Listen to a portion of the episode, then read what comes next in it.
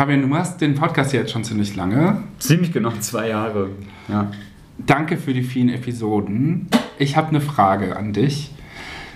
Du sprichst ja mit Leuten über ihre Herkunft und ihre Heimat und schon seit Folge 1 frage ich mich, was macht dieser Podcast damit, wie du auf deine eigene ländliche Heimat guckst, aus der du kommst? Weil ich weiß, das war nicht mhm. immer einfach für dich.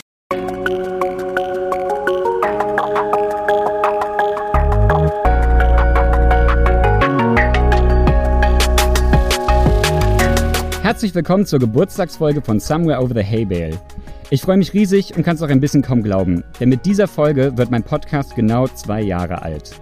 Deshalb, bevor ich mit allem starte, ein riesengroßes Dankeschön an alle meine GästInnen, alle WegbegleiterInnen, alle HörerInnen und all die Menschen, die sich im ländlichen Raum und darüber hinaus für mehr queere Sichtbarkeit und Sicherheit einsetzen. Ich sehe euch und schätze eure Arbeit wirklich sehr.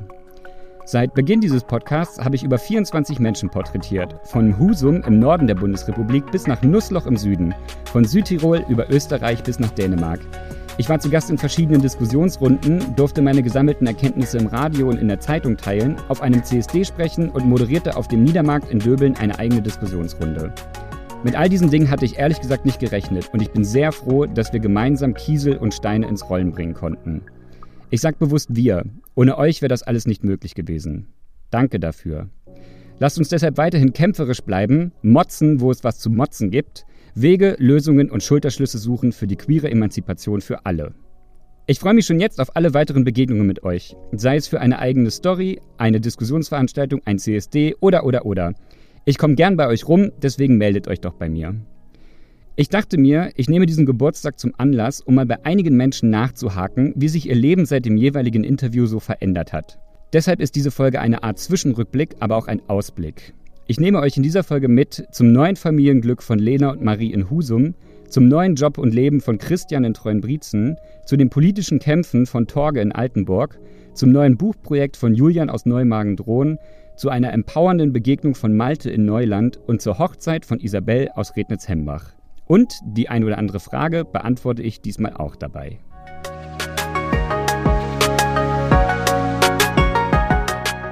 Hallo Lena, hallo Marie, grüßt euch. Hallo. Hallo, schön morgen. euch so morgen, schön euch so äh, wiederzusehen. Äh, und vielen Dank, dass ihr Teil der Geburtstagsfolge seid. Ich würde einfach ganz groß fragen, wie geht es euch? Wie ist es euch so ergangen, seit wir uns äh, für die Podcast-Folge gesehen haben vor anderthalb Jahren, glaube ich schon. So lange ist das schon genau. her. Ähm, wie ist es uns ergangen? Ja, ähm, es war eine ganz spannende und turbulente Zeit. Ähm, wir sind Eltern geworden tatsächlich. Woo! Ja, äh, das äh, hat uns äh, letztendlich doch auch so, wir haben ja im Sommer aufgenommen und ein halbes Jahr später äh, bin ich schwanger geworden. Und das äh, hat uns jetzt das letzte Jahr richtig auf Trab gehalten. Zack. Wow. Genau. Wie hat sich euer Leben dadurch verändert? Ähm, es ist viel mehr Spaß reingekommen. Also äh, Lena ist die große Quatsch, Quatschmacher-Tante hier mit, äh, mit unserem Kind. Und der findet es großartig und jaucht ganz viel und so. Und das finde ich voll schön, so zu sehen.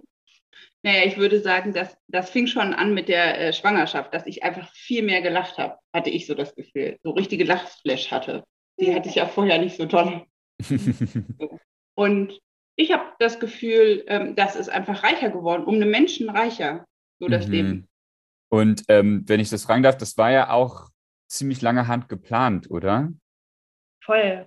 Wenn ich jetzt nochmal die letzte Folge anhöre, hatten wir ja gesagt, so, ja, wir haben geheiratet, weil wir es können und weil wir uns lieben. und, so. ähm, und das war halt damals schon nur die halbe Wahrheit. Also wir hatten das echt wir haben 2018 geheiratet und uns war schon klar, dass wir das vorrangig machen, weil wir eben Kinder haben wollen und weil wir eine Stiefkindadoption machen müssen und so weiter und so fort. Und dass irgendwie so der durch die Systeme der einfachste Weg war, so durchzuflutschen, wenn man verheiratet ist. So fing das an. Also wenn du sagst, lange Hand geplant, stimmt. Also da haben wir jetzt echt so drei Jahre bisschen mit rumgetüdelt. Und mögt ihr vielleicht einmal kurz abreißen, was das bedeutet, Stiefkindadoption und vielleicht auch so, was für bürokratische Hürden euch im Weg standen? Klar, gerne. Also ähm, Stiefkindadoption bedeutet, dass ich, also Marie, dass ich jetzt nicht de, das rechtliche Elternteil automatisch von Lenas Bauchkind bin, ähm, sondern ich muss das beantragen und es muss ein gerichtliches Verfahren geben, das prüft, ob ich geeignet dazu bin, quasi dieses Kind anzunehmen. Und da gab es verschiedene Sachen, die ich einreichen musste, ähm, von polizeiliches Führungszeugnis über Gesundheitstest beim Amtsarzt, also so ein amtsärztliches Gesundheitszeugnis. Hm. Da wurden unter anderem so Drogentest, HIV und sonst was abgefragt. Also ja, das also fand, fand ich schon krass, vor allem so dieser Gesundheitsaspekt, ne, mhm. ne, dass halt irgendwie, dachte mir dann die ganze Zeit, selbst wenn ich HIV hätte, wäre das ja eigentlich total egal. Also dann wäre ich halt Voll. eine HIV-positive Mutter so und könnte mich ja trotzdem gut kümmern. Aber that aside, ähm, musste ich alles einreichen und noch ein paar andere bürokratische Sachen und dann mussten wir das einreichen beim Notar, der das wiederum zum Gericht geschickt hat und das Gericht hat ähm, dann das Jugendamt zur Rate gezogen. Das Jugendamt musste eine Stellungnahme schreiben, wie, wie wir so im Kontakt sind, wie wir das geplant haben, was sie für einen Eindruck von uns als Familie haben. Und was mit dem Spender ist, also was mit dem Vater ist, weil Kinderrecht und Vaterrecht ist ja dann auch immer noch, man muss geklärt werden. Mhm. Solche Sachen, genau. Ja, und dann wurde das geprüft. Krass. Und habt ihr dann gefeiert, als es durch war?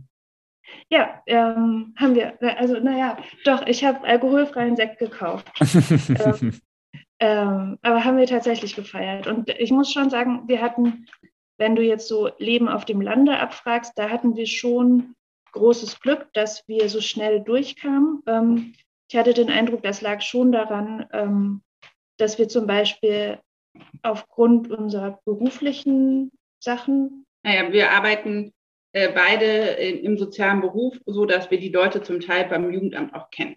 Mhm. So. Und die haben dann halt super schnell diese Stellungnahme geschrieben. Ja. Ähm, sodass wir echt ähm, sehr, sehr schnell auch mit der Adoption durch waren. Das hat jetzt drei Monate gedauert und ähm, Standard ist auf jeden Fall ein halbes Jahr mindestens. Und äh, eine Frage würde ich euch gerne noch stellen, so von, ihr habt gesagt, ihr habt so mit ganz vielen Ämtern äh, zu tun gehabt und irgendwie ja wahrscheinlich auch so medizinisches Personal bei der Geburt und die die Schwangerschaft mit begleitet haben und so. Waren die alle cool zu euch oder gab es da irgendwie für euch auch kritische Momente, ihr so als lesbisches Paar? Also so als lesbisches Paar, was so die Schwangerschaftsbegleitung über die Hebammen und ähm, die Geburt angeht, war das tippitoppi. Also manche nice. sind halt ein bisschen verunsichert so, ne? Also mhm. es gibt so diesen Running Gag, ähm, Marie hat äh, rote Haare oder so einen Stich, rot, und äh, das hat halt unser Kind auch so, oder sehr deutlichen Rotstich im Moment noch. Und dann haben wir halt immer gesagt, ja, ja, das hat er von Marie. Und das, die Leute waren halt so, äh, also äh. weil das natürlich offensichtlich nicht geht, aber ähm, sonst waren sie alle, finde ich, doch sehr bemüht, ähm, äh, es gab auch die Überlegung, man schickt dann ja ans Standesamt Mutter und Vater. Dann gab es so die Überlegung, ob man den Vater durchstreicht und Marie mit reinschreibt. So, also ja, die sind schon auch da irgendwie dabei. Das war schon schön. Voll. Cool. Das ist voll gut. Also genau so kann ja auch Support einfach aussehen, so, ne? Ja. Vorbereitet sein und cool und offen auf Leute zugehen und die darin unterstützen, was so ihre Lebensrealität ist. Ja. ja. Voll gut, das freut mich so hart für euch. Und ihr grinst so und ihr strahlt so. Und ihr seid jetzt, ihr seid jetzt zu dritt und ich strahle mit. Wie schön. Danke für dieses kleine Update. Ich wäre für den Moment erstmal fein, es sei denn, ihr habt jetzt noch irgendwie eine Sache, wo ihr sagt, das ist noch unbedingt was, was spannend ist. Ähm, genau. Also was ich schön fand, war, ähm, also es ist ja so, dass zwei Frauen, also zwei Frauen tatsächlich ja die Möglichkeit haben, relativ parallel schwanger zu werden und äh, Eltern, also gebärend zu sein. Ähm, und das haben wir tatsächlich auch gemacht. Also ähm, Marie ist schwanger und äh, was da auch nochmal total schön war, weil das ist auch so war, dass die Hebamme, mit der wir jetzt äh, das zweite Kind auf die Welt bringen, das auch überhaupt nicht problematisiert hat. Auch gesagt, oh, das ist total schön, dann seid ihr irgendwie mit dabei und ach so. Also das Toll. war auch nochmal total schön, dass es nicht so, krass, ist ja viel zu viel Aufwand, sondern so, ach ja, guck mal, das geht total gut und ja. ihr könnt ja dann beide Kinder stillen, wenn alles gut läuft. Also das irgendwie äh, so auch als Support zu haben, das war auch echt schön. Mhm. Ja. Toll. Das freut mich sehr zu hören. Herzlichen Glückwunsch. Dankeschön. Und ähm, dann freue ich mich, euch bald schon wiederzusehen als Familie mit Kindern. Wow, ja. aufregend.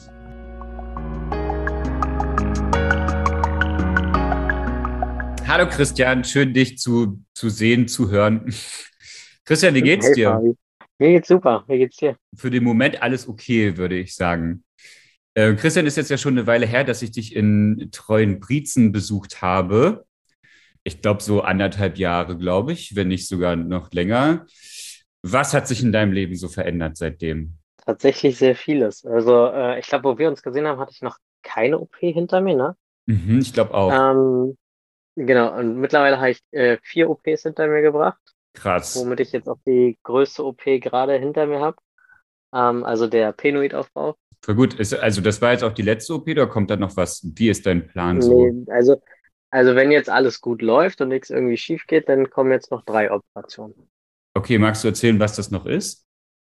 Äh, jetzt kommen noch die Hodenimplantate. Also da kommen Silikoneier in die Hoden rein, die mhm. jetzt bei der letzten OP auch vorbereitet wurden. Dann kommt die Erektionsprothese und zum Schluss kommt dann noch die Eichelbildung. Also quasi jetzt alles nur noch so Schönheitssachen, sage ich jetzt mal. Also es, ist sehr viel zu verarbeiten und erstmal so, womit man klarkommen muss, dadurch, dass halt sehr viel neu ist. Mhm. Aber es klingt auch sehr viel Freude in deiner Stimme auf jeden Fall. Also, ja, klar, auf jeden Fall. Ich meine, schön ist halt schon, aber man ist halt, also jetzt gerade so nach dem Penoidaufbau war ich persönlich am Anfang erstmal sehr überfordert mit der ganzen Situation. Mhm. Ähm, um damit dann überhaupt erstmal umzugehen. Aber so an sich äh, überwiegt definitiv die Freude, ja. Ja, danke für deine Offenheit, dass du das teilst. Mich interessiert noch eine andere Sache. Christian, ich habe gesehen, du bist jetzt Fernfahrer. Ja. Wie ist es dazu äh, gekommen? Also das letzte Mal, als ich bei dir war, hatte ja. ich noch den Stand, du wolltest doch eigentlich eine Ausbildung im Einzelhandel machen, richtig? Und jetzt bist du Fernfahrer. Richtig. Die äh, Ausbildung im Einzelhandel hatte ich auch angefangen. Ähm, hatte da aber dann mit Mobbing zu kämpfen. Wirklich? Deswegen, ja, weswegen ich mich dort dann dazu entschieden habe, also Mobbing und andere Probleme, weswegen ich mich dazu dann entschieden habe, die Ausbildung abzubrechen. Ähm, und meine Tante hat mir dann angeboten, eine Ausbildung zum Berufskraftfahrer bei ihr in der Firma zu machen, mhm. ähm, wo ich halt auch meinen Lkw-Führerschein dann machen konnte und jetzt halt Fahrerfahrung sammeln kann. Bei den Lkw-Führerschein brauche ich ja sowohl in der Freiwilligen Feuerwehr als auch in der Berufsfeuerwehr dann. Praktisch. Ähm, und die Fahr genau, und die Fahrerfahrung, ich meine, äh, so ein LKW mal überall durchzukriegen, ist halt schon gut, wenn man das schon vorher so mal ein bisschen machen konnte und dann nicht im Feuerwehreinsatz auf einmal dasteht. Ähm, und ich kann halt auch vor allen Dingen, dadurch, dass es halt Familienbetrieb ist, kann ich halt meine Operationen auch alle machen, muss mir da nicht großartig einen Kopf drüber machen. Toll. Ähm, und da das halt aktuell auch noch so ist, äh, dass man im Idealfall schon eine Berufsausbildung hat, bevor man zur Feuer, äh, zur Berufsfeuerwehr geht, äh, bietet sich das ja sowieso an. Mhm. Was ist so das ähm, weiteste, wo du jetzt hingefahren bist als Berufskraftfahrer nennt sich. Berufskraftfahrer. Was war das weiteste Ziel, das du so als Berufskraftfahrer zurückgelegt hast? Äh, also grundsätzlich darf ich in meiner Ausbildung in ganz Deutschland fahren und genau das mache ich quasi auch. Also aktuell bin ich meistens so in Richtung Bayern unten unterwegs. Und fährst du dann mit jemandem oder fährst du jetzt schon auch alleine? Nee, ich fahre schon alleine. Krass. Und ich habe ich hab so tausend Fragen, weil das für mich so eine Lebensrealität ist, die so, die so fern ist. Triffst du denn auch andere Berufskraftfahrer oder auch Fahrerinnen? Fragezeichen. Irgendwie so auf Raststätten? Habt ihr da irgendwie, gibt es Leute, die du immer wieder siehst oder wie ist das? Äh, tatsächlich nicht. Also ich äh, habe mich bei so einer App angemeldet, wo man sich so treffen kann als Berufskraftfahrer. Ah, ja. ähm, ich habe mich auch schon mal unterwegs mit einem aus meiner Berufsschulklasse getroffen. Ähm, auch schon ein paar Mal mit Fahrern von uns gemeinsam auf dem Rastplatz gestanden. Aber so an sich ist es meistens eher so, wenn man den Feierabend hat, dann äh, macht man die Gardinen zu und ist dann halt auch äh, eigentlich Knülle und will dann auch nur noch den Tag ausklingen lassen. Abend ist es ja nicht immer unbedingt, weil wir fahren ja, ja ganz oft schon nachts los. Also ich bin zumindest nicht so der Typ Mensch, der sich da dann noch großartig irgendwie mit anderen Kraftfahrern trifft. Okay, verstehe. Und was würdest du sagen, ist das Geilste am äh, Kraftfahrer sein? Weiß ich nicht. Also ich finde es halt einfach so dieses Gesamtpaket gut, auch wenn man sich über vieles aufregt, so Rastplatzmangel, äh, manchmal sind auch so bei den Kunden schwierig, dann hat man da auch manchmal echt zu kämpfen, da an die Rampen ranzukommen oder allgemein da halt irgendwie auf den Höfen zu fahren. Aber trotzdem so dieses Gesamtpaket an sich ist halt einfach geil. Ja. Und hast du auch ähm, die wichtigste Frage von allen: Hast du auch ein Nummernschild mit deinem Namen vorne in der ähm, Frontscheibe? Nee, klar. Ja, Das sehr gehört gut. so. Ja, das gehört sich so. Großartig. Jetzt hast du so viele OPs, jetzt bist du so viel als Kraftfahrer unterwegs. Ich frage mich so, wo, hast du noch Zeit für die Feuerwehr eigentlich? Ja, klar. Also das läuft alles immer noch. Okay, also das ist auch was, da nimmst du dir Zeit und da, da lässt du nichts Ja, drauf auf jeden kommen. Fall.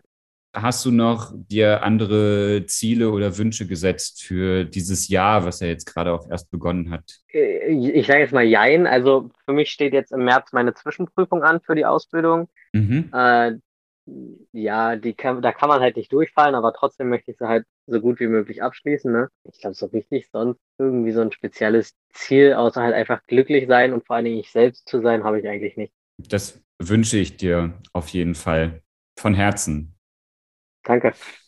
Ähm, dann danke für diese Einblicke, Christian, und gerne bis bald. Gerne. Bis bald. Hallo Torge. Hello, good evening. Hey, good evening. Torge, schön dich zu sehen. Ja, gleichfalls. Ich freue mich sehr, dich zu sehen. Torge, wie geht es dir? Ach, äh, gemischte Gefühle, muss ich mal sagen. Ne? Ist gerade viel los. Ähm, war auch die letzte Zeit seit dem CSD sehr viel los. Ähm, heute geht es mir gut. Wir hatten fantastisches Wetter und sag ich mal, ähm, ich bin auf Twitter jetzt heute Nacht viral gegangen, ähm, weshalb ich jetzt ähm, irgendwie äh, fast 2000 Likes auf so einen scheiß Tweet habe und ganz viele Soli-Dinger und so. Und das, Das- macht mir gerade sehr viel Mut, irgendwie zu wissen, okay, es gibt doch noch Menschen, also eine breite Masse, die hinter einem stehen, ähm, bei dem, was gerade los ist. Ähm, Magst du erzählen, was gerade los ist? ich äh, organisiere gerade maßgeblich ähm, die Proteste gegen die Corona-Spaziergänge mit. Das stößt nicht auf sehr offene Ohren. Und das macht alles ein bisschen. Es gibt äh, wieder massive Anfeindungen, das heißt auch Morddrohungen, ähm, aber diesmal halt, ähm, das, sind, das ist diesmal nicht der Fall wie letztes Jahr ähm, im Januar, wo es ähm, Richtung CSD-Morddrohungen gab, sondern und wo man nicht einordnen konnte, sind sie aus dem Altenburger Land, dort wo ich herkomme, oder sind sie aus Hessen, aus Schleswig-Holstein, Hamburg oder so. Ähm, das war äh, nicht richtig zuzuordnen, aber diesmal sind es wirklich Leute, ähm, die ich auf dem Marktplatz erkenne. Das sind Leute, ähm, die montags bei den Spaziergängen mitlaufen, die von Angesicht zu Angesicht dann jeden Montag dementsprechend auch sehe. Ähm, und das ist schon wirklich sehr beängstigend. Ähm, gerade auch, wenn in den Corona-Chat-Gruppen ähm, meine private Adresse geleakt wird, ähm, äh, dort sehr großartig auskundschaftet wird. Das bin ich für ein Mensch, wo komme ich her, wo bin ich geboren, was mache ich beruflich, wie viel verdiene ich, wann gehe ich wie nach Hause. Ähm, also da gibt es auch schon Uhrzeiten kursiert. Naja, ich habe gesehen, der ist irgendwie, letzten Montag ist der irgendwie so um ja, dreiviertel acht ist er irgendwie, äh, war ja auf dem Marktplatz gewesen. Ich denke mal, er geht zur Arbeit oder so ein Scheiß. Also das sind die Menschen, sich komischerweise so ein bisschen beschatten auch. Ähm, das ist aktuell sehr gruselig ähm, und macht mir auch wirklich, wirklich Angst. Also ich gehe auch nachts alleine nicht nach Hause. Ähm, ich lasse mich entweder bringen oder fahren. Ähm, ich, ähm, mir fällt sehr schwer, alleine einkaufen zu gehen, weil es eben auch schon die Situation gab, dass ich im Edeka fotografiert worden bin und in Chatgruppen gestellt worden bin Mhm. ähm, und so weiter und so fort. Das zieht sich jetzt quasi durch die Brandweite meines ähm, normalen Lebens und ähm, das ist gerade ja eine sehr aufregende Zeit, die mir auch echt Angst macht. Aber man muss ja immer ein bisschen Kraft drauf schätzen, äh, draus schöpfen, weil ich halt sage, ich lasse mich von diesen Spinnern da jetzt irgendwie ähm, nicht, nicht, äh, nicht kleinkriegen. So, weil ähm, das, also nee, den, den Sieg gebe ich dir nicht. Das mache ich nicht. Das will ich nicht. Ach, Scheiße, Torge, das tut mir total, total leid zu hören. Gibt es irgendwie, also weiß nicht, wie findest du denn äh, tatsächlich auf einer sehr banalen Ebene, wie findest du denn da jetzt Schutz gerade? Ich habe ein Glück gute Freunde, ähm, die ähm, um mich herum sind. Ich bekomme Unterstützung von Katharina König-Preuß, einer Landtagsabgeordneten, mit der bin ich eigentlich täglich im Kontakt. Ich bin ähm, auch mit der Opferschutzberatung ESRA im regelmäßigen Austausch. Und äh, genau, aber ich, ich sag mal, im Grunde genommen sind es meine FreundInnen, die äh, mich da gerade maßgeblich supporten. Und das ist ähm, für mich sehr viel wert. Das glaube ich. Uh, tough. Das ist ja eine richtige Jagd, die schon seit langem jedwede demokratische Basis verloren hat. Und ja. wirkt sich das auch auf euren Aktivismus aus, auf die Planungen für den nächsten CSD? Ich habe gesehen, es gibt einen nächsten CSD in Altenburg. Es gibt einen nächsten CSD, der 2. Juli ähm, dieses Mal. Wir gehen einfach immer vom Positiven aus und planen ganz weiter ähm, wunderschön unsere Parade. Die wird äh, sehr schön bunt. Wir haben ähm, ein ganz tolles Konzept ausgearbeitet schon, woran wir kräftig arbeiten seit November. Und ja, gehen davon aus, dass es wie letztes Jahr ein voller Erfolg wird. Und es war letztes Jahr so schön. Ich mache jetzt mal einen semi-brabiaten Stimmungs- und Themenbruch. Äh, der erste CSD in Altenburg. Ich war da und ich kann wirklich sagen, es war einer, wenn nicht sogar der schönste CSD, auf dem ich mittlerweile in meinem Leben war. Ich fand es richtig toll. Oh, ja, danke. Ich mochte das gerne, wie, ähm, also so, ne, allen CSD-Debatten zum Trotz, die ja so durch die Bundesrepublik immer so geistern, mochte ich das einfach sehr, wie geballt sich da so Human Power positioniert hat und was für unterschiedliche Menschen da waren, so Muttis mit Kids, ähm, Schulgruppen, dann irgendwie eine knallharte Antifa-Gruppe, so, das fand ich schon ähm, fand ich schon so von der Schlagkraft her ziemlich cool. Und ich weiß noch diesen einen Moment, wo wir diesen Hügel runtergegangen sind ähm, und mhm. alle gemeinsam im Chor gerufen haben: Say it loud, say it clear. Altenburg ist wieder queer. Und wir dann so auf diesen Marktplatz eingetroffen sind und sich mhm. dieser, mhm. dieser bunte Protestzug mit all seinen Farben einmal über diesen Marktplatz ergossen hat.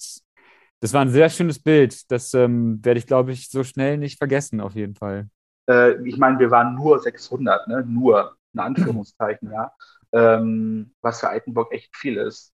Ähm, aber wir waren 600, die diesen Berg runter sind, die im Chor gerufen haben, die auch alle, ich glaube, in dem Moment haben es einfach alle gespürt. Das ist mhm. jetzt gerade, das ist jetzt gerade unser Moment und wir holen uns gerade die Stadt zurück. Also es ist unsere Stadt, es wird unser Marktplatz sein und äh, wir sind jetzt da. Du sagst nur 600 Leute, aber wenn ich mir überlege, allein wie viele Begegnungen ich hatte und wie viel Austausch mit Menschen, ähm, und Organisationen und Menschen, die sich stark machen für queere Rechte vor Ort. Und das ging ja wahrscheinlich nicht nur mir so, sondern auch andere Leute zu sehen, so, hey, hier sind Organisationen, die unterstützen mich, hey, ich bin nicht alleine. Und das zum aller, allerersten Mal in Altenburg, das war für mich nochmal so ein Paradebeispiel für, so können Dinge ins Rollen gebracht werden. Und CSD ist auch Party, aber nicht nur Party, sondern ist immer noch eine politische Demonstration. Und das hat das für mich so alle Boxen getickt auf jeden Fall. Und ähm, ich hatte eine fantastische Zeit beim CSD. Ja, die, die Journalistin vom MDR, die uns da begleitet hat, die auch eine tolle Doku darüber gemacht hat, ähm, könnt ihr euch alle reinziehen. Ähm, Link kommt mit in die äh, Beschreibung. Link kommt in die Beschreibung, finde ich toll.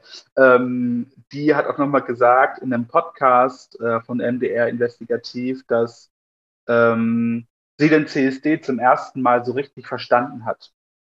Ähm, dass sie vorher schon wusste, okay, das ist politisch, das ist eine Demonstration, sie selber ist ja auch bisexuell und so, hat natürlich dann dadurch auch einen Bezug zur Community. Ähm, und äh, wusste aber auch mal, dass das eine Party ist, aber sie meinte, bei uns lebte halt so der Spirit, dieser Geist, dieses politische Aufbegehren, so wir sind jetzt hier und wir bleiben hier und ähm, dass wir ein ganz, ganz starkes politisches, ganz starken politischen Willen irgendwie hatten. Und ähm, das hat mich nochmal ähm, anders berührt, dass Menschen von außerhalb genau das gespürt und gesehen haben, was mhm. wir eigentlich bewirken wollten. Also es äh, erfüllt mich mit einer wahnsinnigen Dankbarkeit, dass das alles so, so gut geklappt hat, die Menschen so gut mitgemacht haben, dass einfach genau das passiert ist, was wir wollten. Mhm. Ähm, das ist einfach so schön, dass es einfach so ausgegangen ist und so viel Freude, Liebe, bunte Sachen und so gab. Es gab ja auch die eine ältere Frau. Ja, die Story muss jetzt noch sein. Die so zu mir kam und war so, und ich dachte halt, oh boah, jetzt kommt hier so eine alte Truller und die hat es oh, die will mich jetzt hier übel voll motzen, was das für eine Scheiße soll, weil sie auch schon so einen leichtgrimmigen Blick hatte und so. Und war so, junger Mann, ich weiß, dass sie dahinter stecken. Ich weiß aber nicht genau, was sie hier eigentlich machen. ich ähm, will das auch gar nicht verstehen. Aber ich finde das irgendwie ganz schön. So viele junge Menschen und so bunt, so bunt und so schön und so jung war es seit 30 Jahren nicht mehr. Danke. Und weißt du, ach ja, das ist ja, das ist ja irgendwie nett. Ja. ja. Torge, ich bin auch ganz ergriffen vor Dankbarkeit für dein ganzes Engagement und dein politisches Wirken und was du für Kieselsteine und große Steine ins Rollen bringst. Und vor allen Dingen bin ich super dankbar dafür, wie unapologetic queer du bist. Ich habe da immer ähm, große Ehrfurcht davor. Und, ähm, wie meinst du das? Du bist, ich finde dich einfach sehr sattelfest und ich finde dich da in dieser Hinsicht sehr inspirierend. Da bin ich gleich ganz rot, wie mein Parteibuch. Ach ja. Sorge, danke für diese Einblicke. Danke, dass ich nochmal da sein darf.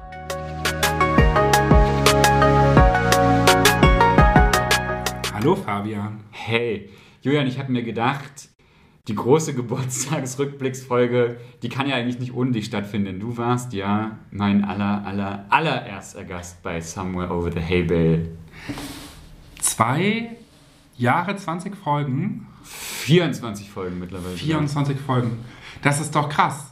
Das ist auch so eine Idee von, du willst einen Blick auf ländlichen Raum werfen, sowas wird, oder? Ich bin selber ganz erstaunt. Ich habe mich hier tatsächlich irgendwie auch mal gefragt, so jenseits von Bildungsgeschichten, die ich machen musste, wann habe ich das letzte Mal zwei Jahre Commitment in eine Sache gesteckt? Das ist krass, krasser als Beziehung. ich glaube nicht mal in meine Beziehung tatsächlich. Ich freue mich so für dich. Dankeschön. Julian, ich habe mich gefragt, ähm, genau, du warst ja mein allererster Gast und du hast mich ja auch auf dieser Reise so mit begleitet, auch immer wieder mal so zwischendurch und wir haben ja auch über Folgen gesprochen. Ich habe mich gefragt, nach unserem Interview und allem drum und dran, wie hat sich dein Blick auf queeres Leben im ländlichen Raum verändert? Vielleicht sogar auf Bernkastel-Kues, da wo du groß geworden bist. Ich wohne immer noch in Berlin, also weggezogen bin ich noch nicht in den ländlichen Raum. Was ich sagen muss ist, durch Folgen auch, die ich bei dir gehört habe, dachte ich irgendwann krass, es gibt doch ziemlich viele Wege und Menschen und Optionen, queer im ländlichen Raum zu sein. Ich habe mitbekommen, dass es an der Schule, auf der, auf, zu der ich gegangen bin, gab es so ein Podcast-Projekt. Mhm. Die haben ähm, unter anderem queere Bildung als Podcast gemacht. 15 Jahre nachdem ich auf dieser Schule war. Geil. Das finde ich richtig, richtig krass. Und auch ähm, das Queere Zentrum, das, das in Trier ist, die machen gerade richtig viel.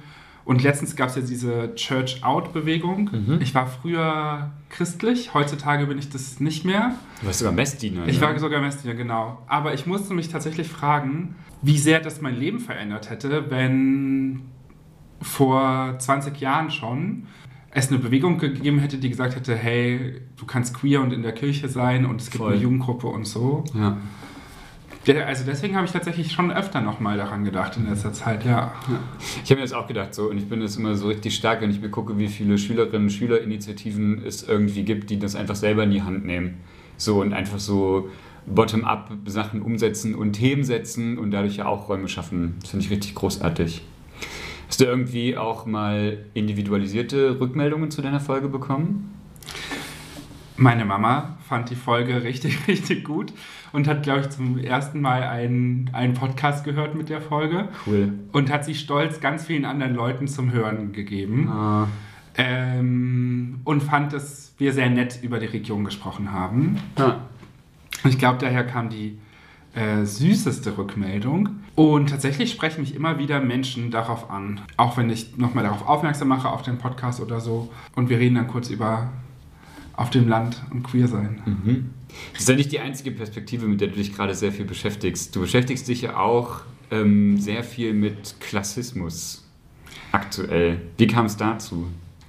Ja, ähm, ganz kurz, ganz Klassismus, das ist, so kann man die Diskriminierungserfahrungen, die Diskriminierungsprozesse nennen, die dir passieren können aufgrund von ähm, wenig Geld, wenig Zugang zu Finanzen, wenig Möglichkeiten aufgrund von Finanzen, aber auch aufgrund von ähm, Bildungsressourcen, die du hast, die du vielleicht auch durch dein Elternhaus hast und auch ähm, Zugänge zu Kultur, zu Kultur, mhm. kultureller Bildung, sowas. Mm, und wie kommt das? Ich habe das vielleicht schon kurz damals im ersten Interview angerissen, weil da hat so meine Beschäftigung damit angefangen. Mhm. Ähm, ich komme aus einem, aus einem Hintergrund, meine Mutter war alleinerziehend, ähm, war auch länger arbeitslos. Wir hatten sehr wenig Geld und meine Mutter konnte mir sehr viel geben, aber Bildungserfahrung konnte sie mir auch nicht geben. Ich wurde irgendwann angesprochen, ob ich ein Buch dazu machen will. Einfach so? Oder wer hat dich angesprochen? äh, Frede, Frede Matzjoschek hat mich angesprochen, weil Frede wusste, dass ich Bildungsarbeit mache. Mhm. Das war vor zwei Jahren. Und ta, ta, ta, ta. Letzte Woche kam es raus. Herzlichen Glückwunsch, du bist jetzt Herausgeber. Ich bin jetzt Herausgeber und auch Autor in dem Buch. Wie heißt denn dieses Buch? Das Buch heißt Klassenfahrt. Äh, 63 Geschichten zu Klassismus und feinen Unterschieden. Und ich bin richtig stolz. Ähm, nicht nur, dass es. Ja, ja, Du bist ja auch wahrscheinlich ein bisschen stolz auf deinen Podcast mittlerweile. Äh, phasenweise ja. Fällt es manchmal schwer? Ja. Ja. Ich hadere mit dem Buch auch manchmal und überlege dann so, ist das jetzt wirklich gut? Ist diese Geschichte, ist das Wort gut? Äh, was sagen wir damit aus? Mhm. Und du denkst immer, weil du hast automatisch im Kopf, wer liest das, wer hört das, so, ne? Und das wird dir vielleicht ähnlich gehen. Ab dem Moment, wo du Sachen veröffentlichst, kriegst du Rückmeldungen. Mhm, positive, total. aber auch negative. Voll. Also ich habe das große Ding, ich mache, treffe die redaktionellen Entscheidungen nicht komplett, also ich mache diesen Podcast ja komplett alleine, aber die redaktionellen Entscheidungen treffe ich ja nicht alleine, sondern alle Menschen, die ich interviewe, die können ja bis zum Moment der Veröffentlichung immer noch sagen, ob sie Sachen raushaben wollen. So, das ist mir ja ganz wichtig. Und ich glaube, das transportiert sich auch in den Folgen, dass ich ja nicht nach reißerischen Schlagzeilen suche, sondern es mir immer wichtig ist, dass die Mitspracherecht haben in allem, was sie von sich preisgeben. Aber ich sitze ganz oft da und denke mir so, mm, und auch was reproduziert das gerade so und ist das überhaupt relevant und alles drum und dran. Am Ende des Tages komme ich immer wieder zu diesem Punkt zurück, dass ich mir denke, ey Fabian, du machst das neben deiner Erwerbstätigkeit als dein politisches Engagement und du machst das alles alleine von der Akquise über die Öffentlichkeit bis zum Schneiden. Ich bin da mittlerweile sehr gnädig mit mir geworden. So, und ich weiß, es gibt viele Folgen, die sind auch von der Soundqualität her nicht so prall. Ähm, ich kann das für mich gut aushalten und damit leben. Ich habe mich in dem Atemzug gefragt, also auch mit dem Buch, auf das ich schon extrem gespannt bin. Ich kann es kaum erwarten, es in meine Finger zu bekommen. Ähm, sowohl von deinen eigenen biografischen Erfahrungen als auch was du im Rahmen dieses Buchprojektes gemacht hast. Wie verschränkt sich Queer-Sein und Klassismus-Erfahrungen, sofern sie sich denn verschränken? Das machen sie auf jeden Fall. Bei mir, ich habe da sehr platte, platte Erlebnisse, wenn du so an Dating denkst und äh, du kennst ja schwules Dating, das ist ja manchmal sehr oberflächlich. ähm, dann genau gibt es da sehr klare Bilder, die Leute zum Beispiel haben, wenn sie daran denken, was du so gelesen haben musst, was du gesehen haben musst, mhm. vielleicht auch wie, über was du sprechen kannst. Mhm. Ähm, oder auch, wie erfolgreich die Menschen sein sollen, die sie daten. Und manche Leute tragen das sehr nach außen und sehr an dich ran. Und dann merke ich immer schon, ah krass, äh, ich falle da ein bisschen raus oder ich bin da nicht gemeint. Mhm.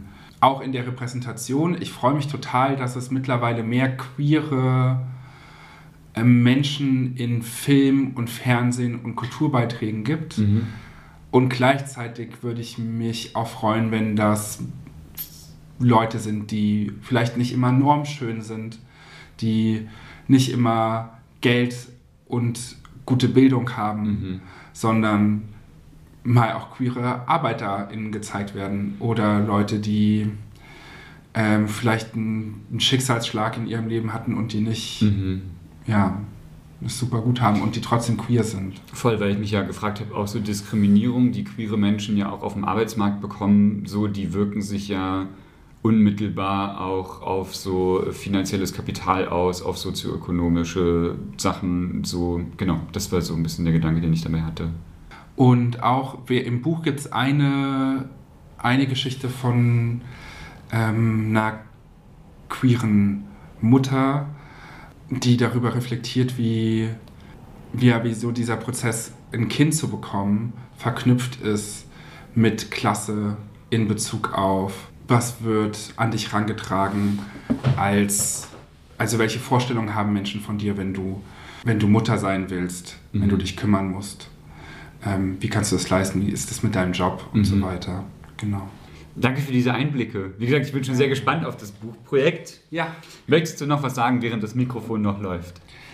Fabian, du machst den Podcast jetzt schon ziemlich lange. Ziemlich genau zwei Jahre. Ja. Danke für die vielen Episoden. Ich habe eine Frage an dich.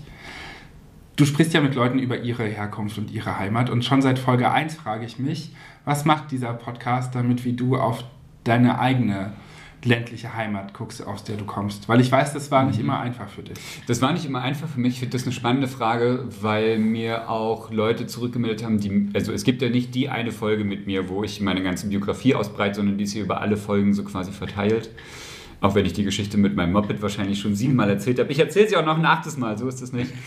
Und ich fand das ganz spannend, dass Leute mir dann zurückgemeldet haben, so, oh, Fabian, das klingt total schlimm und es tut mir leid, dass du so eine Kindheit und so eine Jugend hattest. Ähm, und ich habe da nochmal die Perspektive bekommen, also das ist nur so Schramm, deine Frage, nur, aber ich habe da nochmal die Perspektive bekommen, so, nee, es ist mir wichtig auch zu betonen, dass es viele schöne Sachen gab damals. Aber klar, dieser Podcast fokussiert sich halt auf ein Ding.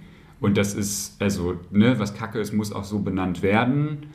Aber das bedeutet nicht, dass es nicht super viele tolle Menschen damals gab und Freiräume, die ich hatte und alles drum und dran.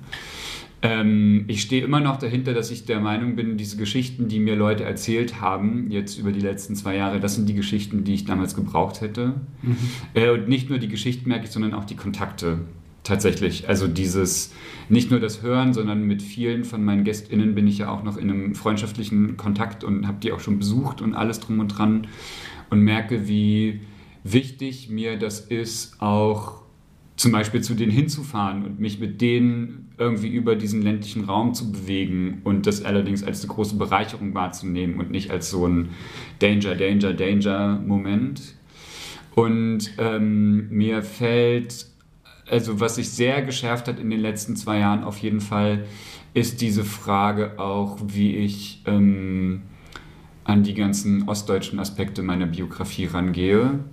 Ähm, nicht nur meiner, sondern auch der Familie tatsächlich und wie sich das äh, ausgewirkt hat auf Dinge, Diskurse, äh, wie Menschen groß geworden sind da und ob es da überhaupt einen queeren Raum gab. Ähm, genau, ich glaube, das verflechtet sich alles damit. Ähm, und ich merke, ein Teil in mir wird durch diese ganze Arbeit sehr befriedet auch. Und wenn ich jetzt so zurückfahre nach äh, Aschersleben und nach Westdorf, ich merke, ich habe einen, einen viel größeren Frieden mit mir, wenn ich da bin, merke ich. Und das ist ein wirklich wahnsinnig tolles Gefühl. Und das war super viel Arbeit und das ist aber auch super viel Arbeit von den Leuten, die ich interviewt habe und die mir ihre Perspektive und ähm, ihre Sachen mit auf den Weg gegeben haben.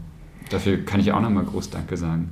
Ich finde es toll dass äh, so ein Projekt inneren Frieden geben kann, wie du sagst, weil es total hilft, sich ein Feld, was früher schmerzhaft war oder mhm. schmerzhaft vielleicht gewesen sein kann, sich neu zu erschließen und neu zu füllen. Mhm. Und ich bin sehr dankbar dafür, weil das nicht nur bei mir passiert, sondern ich ja auch Rückmeldungen von HörerInnen bekomme, die vielleicht nicht das Wort befrieden benutzen, aber die schon sagen, sie fühlen sich gehört und sie finden Worte für Sachen, die sie auch fühlen, aber vorher gar nicht so benennen konnten. Und das finde ich schon ist mir mehr wert als jeder Instagram-Klick, wenn Leute mir sowas sagen. Auf jeden Fall.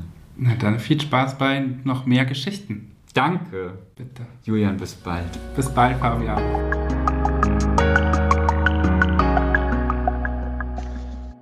Moin, moin, Fabian. Äh, schöne Grüße aus dem hohen Norden. Ähm, ja, ich bedanke mich für die Einladung und äh, freue mich, dass ich nochmal wieder zu Gast sein darf in deinem Podcast und ähm, gratuliere dir natürlich auch herzlich ähm, zu deinem oder zu eurem zweijährigen Jubiläum. Ähm, genau, und äh, ich bedanke mich auch dafür, dass du diesen Podcast und dieses Projekt so jetzt schon so zwei Jahre am Laufen hältst und auch, ich denke, auch noch weitermachen willst. Und ähm, genau, weil du machst dort damit schon irgendwie einen wichtigen Job und ähm, genau, mach weiter so. Und ähm, ja, wie es mir geht oder was so in Neuland los ist, also mir geht es aktuell sehr gut. Ähm, meine Arbeit macht Spaß äh, oder immer noch Spaß. Äh, ich gehe da noch total drin auf. Ähm, genau, das läuft alles, alles so, wie ich mir das vorgestellt habe. Und ja, Fabian, wie so die äh, Reaktionen auf meine Folge waren, also das war echt der Wahnsinn. Ähm, wie viel Support ich nochmal wieder von, von den Menschen um mich rum bekommen haben, die alle gesagt haben, hey Malte, was für eine coole Aktion, ähm, bleib so wie du bist, das hast du genau richtig gemacht, ähm, richtig gute Sache. Ähm, so, das war schon echt der Wahnsinn. Also da habe ich mich echt nochmal, da war ich echt richtig glücklich und überwältigt. Ähm, auch von einigen Leuten, wo ich gar nicht gedacht hätte, ähm, dass sie die Folge hören oder dass, dass die sich bei mir melden.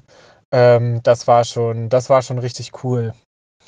Und ähm, dann, das war jetzt so letzten, letzten Herbst, ähm, da war ich auf einer, auf einer Party, wo auch äh, so ein paar jüngere Leute waren. Und ähm, da hatte mich dann noch jemand irgendwann im Laufe des Abends nochmal angesprochen und hat gesagt, hier, du bist doch Malte, du hast doch den Podcast gemacht, den habe ich auch gehört.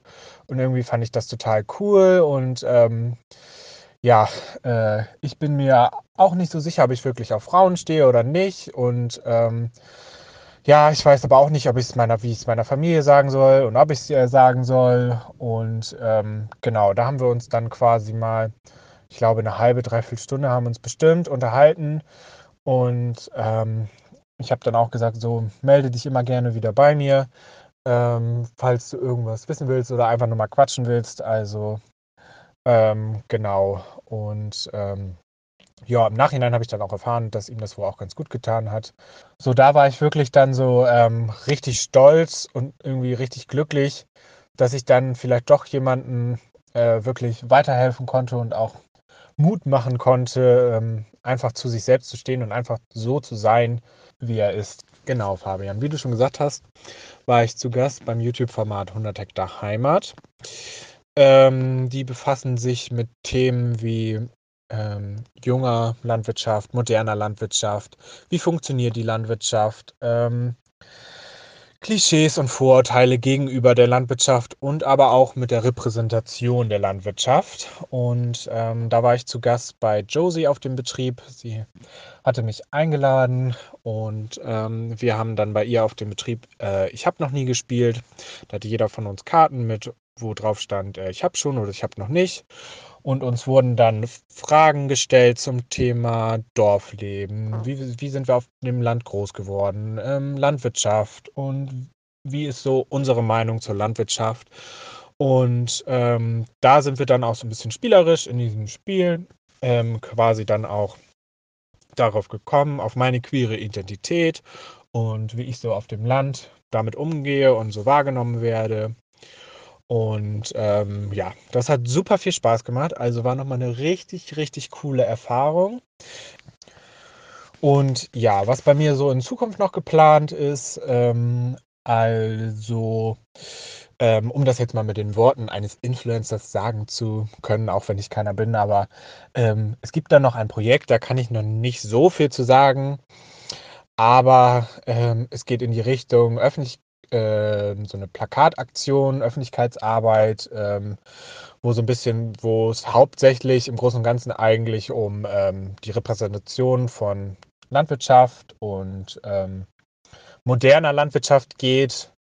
Und ähm, genau, da, wo, ähm, da wurde ich quasi so ein bisschen angefragt, ob ich da Lust hätte mitzumachen, ähm, weil die auch noch Fotomotive suchten und ähm, da wollen wir dann so ein bisschen was äh, auch mit in Landwirtschaft und äh, queere, queere Identitäten so ein bisschen was zusammenbringen. Ähm, genau, da freue ich mich auf jeden Fall auch schon drauf und ich hoffe oder ich glaube, dass es auch ganz cool werden wird. Hallo Isabel, schön dich zu sehen. Hallo Fabian, gleichfalls. Äh, und ganz am Anfang, bevor ich es vergesse, herzlichen Glückwunsch zu Danke. zwei Jahren Somewhere Over the Hay Bale. Isabel, ich ähm, springe direkt ins Thema. Du hast geheiratet. Yeah. You're a married person now.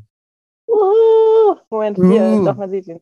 Ring, und, Ring und bling. blinkt, blinkt auch ein bisschen. Magst du erzählen, Isabel, wie, wie war deine Hochzeit? Super, super schön. Also absurderweise tatsächlich irgendwie viel schöner, als ich gedacht und erwartet und mir vorgestellt hatte. Also ich habe schon, ne, ich habe schon relativ hohe Erwartungen gehabt. Ich bin schon so ein Hochzeitsfan-Mensch, der sich so diese Formate im Fernsehen anguckt und so.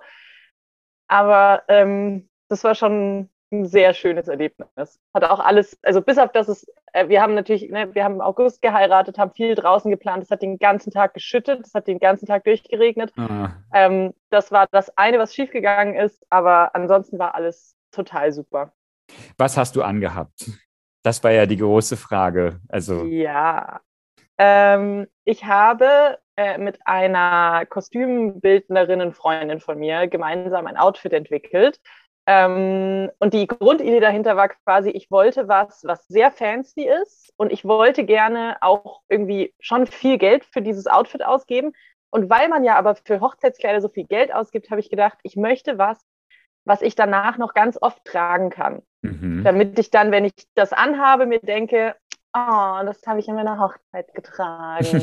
und deswegen ähm, haben wir dann einen, so quasi, es war so ein mehrteiliges Outfit. Also es war ein Anzug mit der super, super high-waisted, äh, nicht Jeans, aber super high-waisted Hose, also so Harry Styles Level an high-waisted, mhm. einem sehr kurzen Blazer.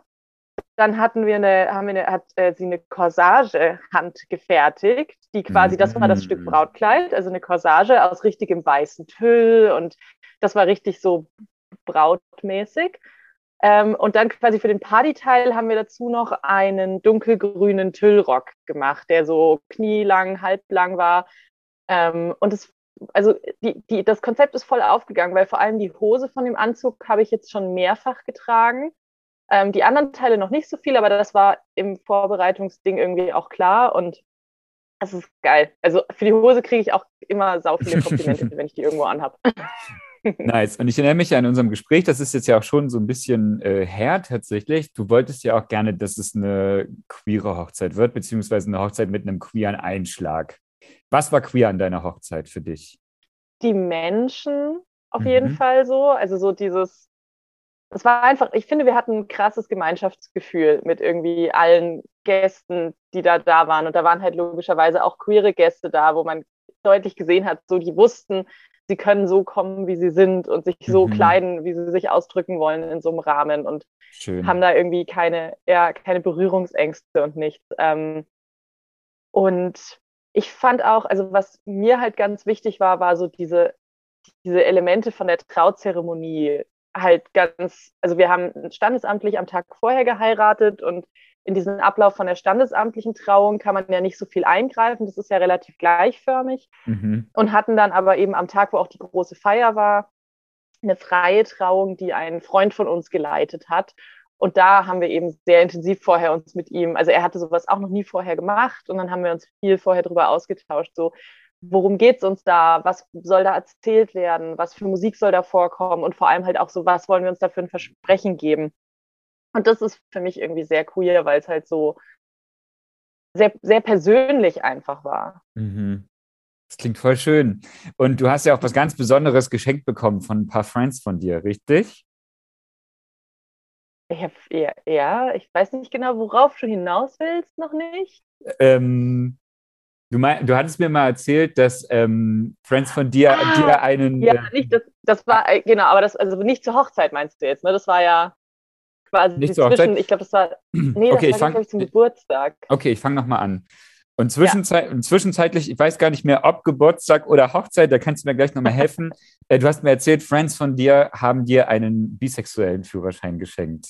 Ja, das war ganz großartig. Die haben die Folge gehört ähm, und haben mir zum Geburtstag, müsste das gewesen sein, haben mir zum Geburtstag eine, eine Kiste bekommen und da war auch so ein hochoffizielles Schreiben vom äh, Ministerium für Homoerotik drin.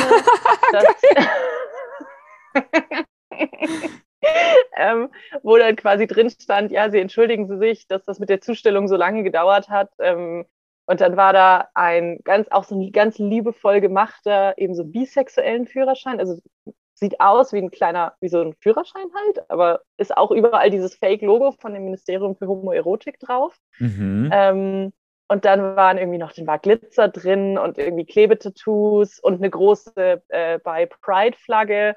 Ähm, ich habe mich da so drüber gefreut. Das war so niedlich. Das ist richtig süß. Und das ist passiert, weil du bei mir in der Folge darüber gesprochen hast. Ja. Weil du, weißt du, du hast gemeint, so, es kommt ja niemand und gibt dir, keine Ahnung, den bisexuellen ja. Führerschein oder so.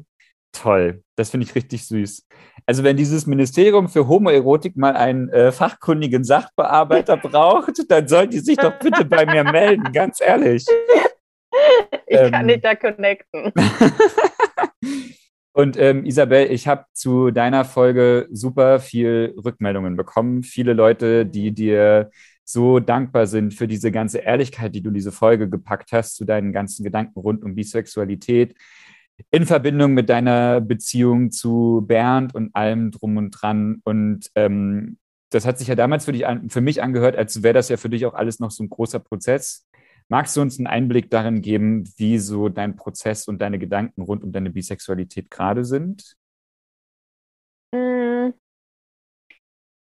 Also ich habe das Gefühl, es hat mich jetzt so in den letzten Monaten sind irgendwie zwei eigentlich widersprüchliche Prozesse gleichzeitig passiert. Das eine war, dass es mich irgendwie so ein bisschen weniger beschäftigt hat, weil ähm, ja, ich habe mich halt quasi im Vorfeld der Hochzeit habe ich dann nochmal mich viel hinterfragt und irgendwie mir selbst so in die Seele geschaut und dann war das so ein bisschen durch und dann habe ich mich wieder mehr mit anderen Themen befasst. Mhm. Aber gleichzeitig habe ich mich so in den letzten Monaten ähm, in verschiedenen Kontexten in der Arbeit geoutet und auch, also genauso wie ich es immer mir mal vorgestellt habe, dass es halt einfach so organisch ins Gespräch einfließt. Mhm. Also dass man sich jetzt nicht, dass man nicht irgendwie ein Meeting einberuft und sagt, so, ich wollte euch das jetzt hier hochoffiziell mitteilen oder so, sondern es war halt dann einfach so, weiß ich nicht, dass wir halt über solche Themen gesprochen haben und ich dann da anbringen konnte, so was da eben mein Blick und meine Erfahrungen vielleicht drauf sind. Ähm, und das gefällt mir ganz gut, weil ich eigentlich schon, ja, mir das irgendwie schon wichtig ist.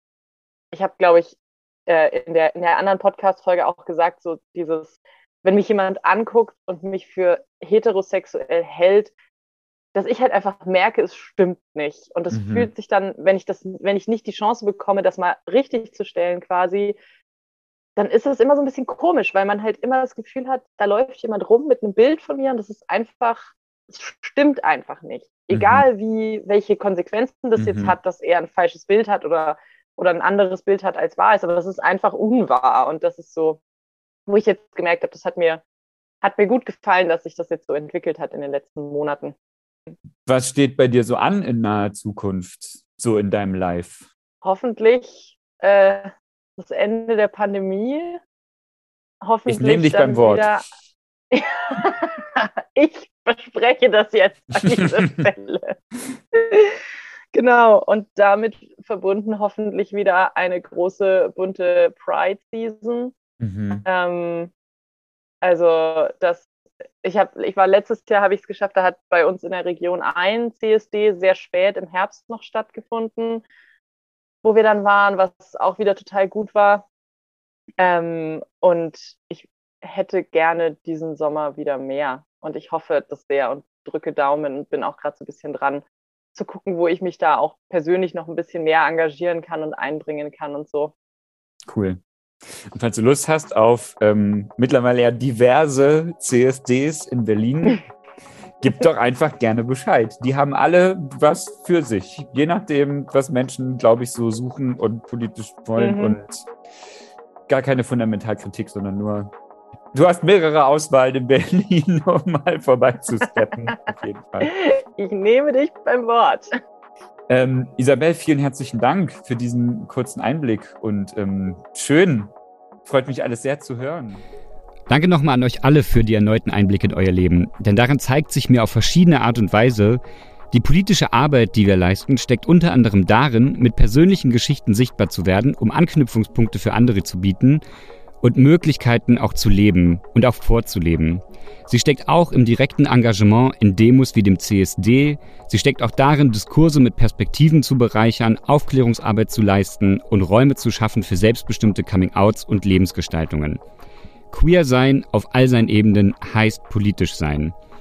Ich freue mich auf all die neuen Wege, die wir im nächsten Jahr von Somewhere Over the Haybale gemeinsam beschreiten werden und all die individuellen Geschichten, die dort jenseits aller Heuballen noch von mir entdeckt werden wollen. Wenn ihr jetzt also merkt, hey Fabian, meine Geschichte ist voll was für deinen Podcast, dann meldet euch doch gern bei mir. Bei Facebook, Instagram oder auch per E-Mail. Bis dahin.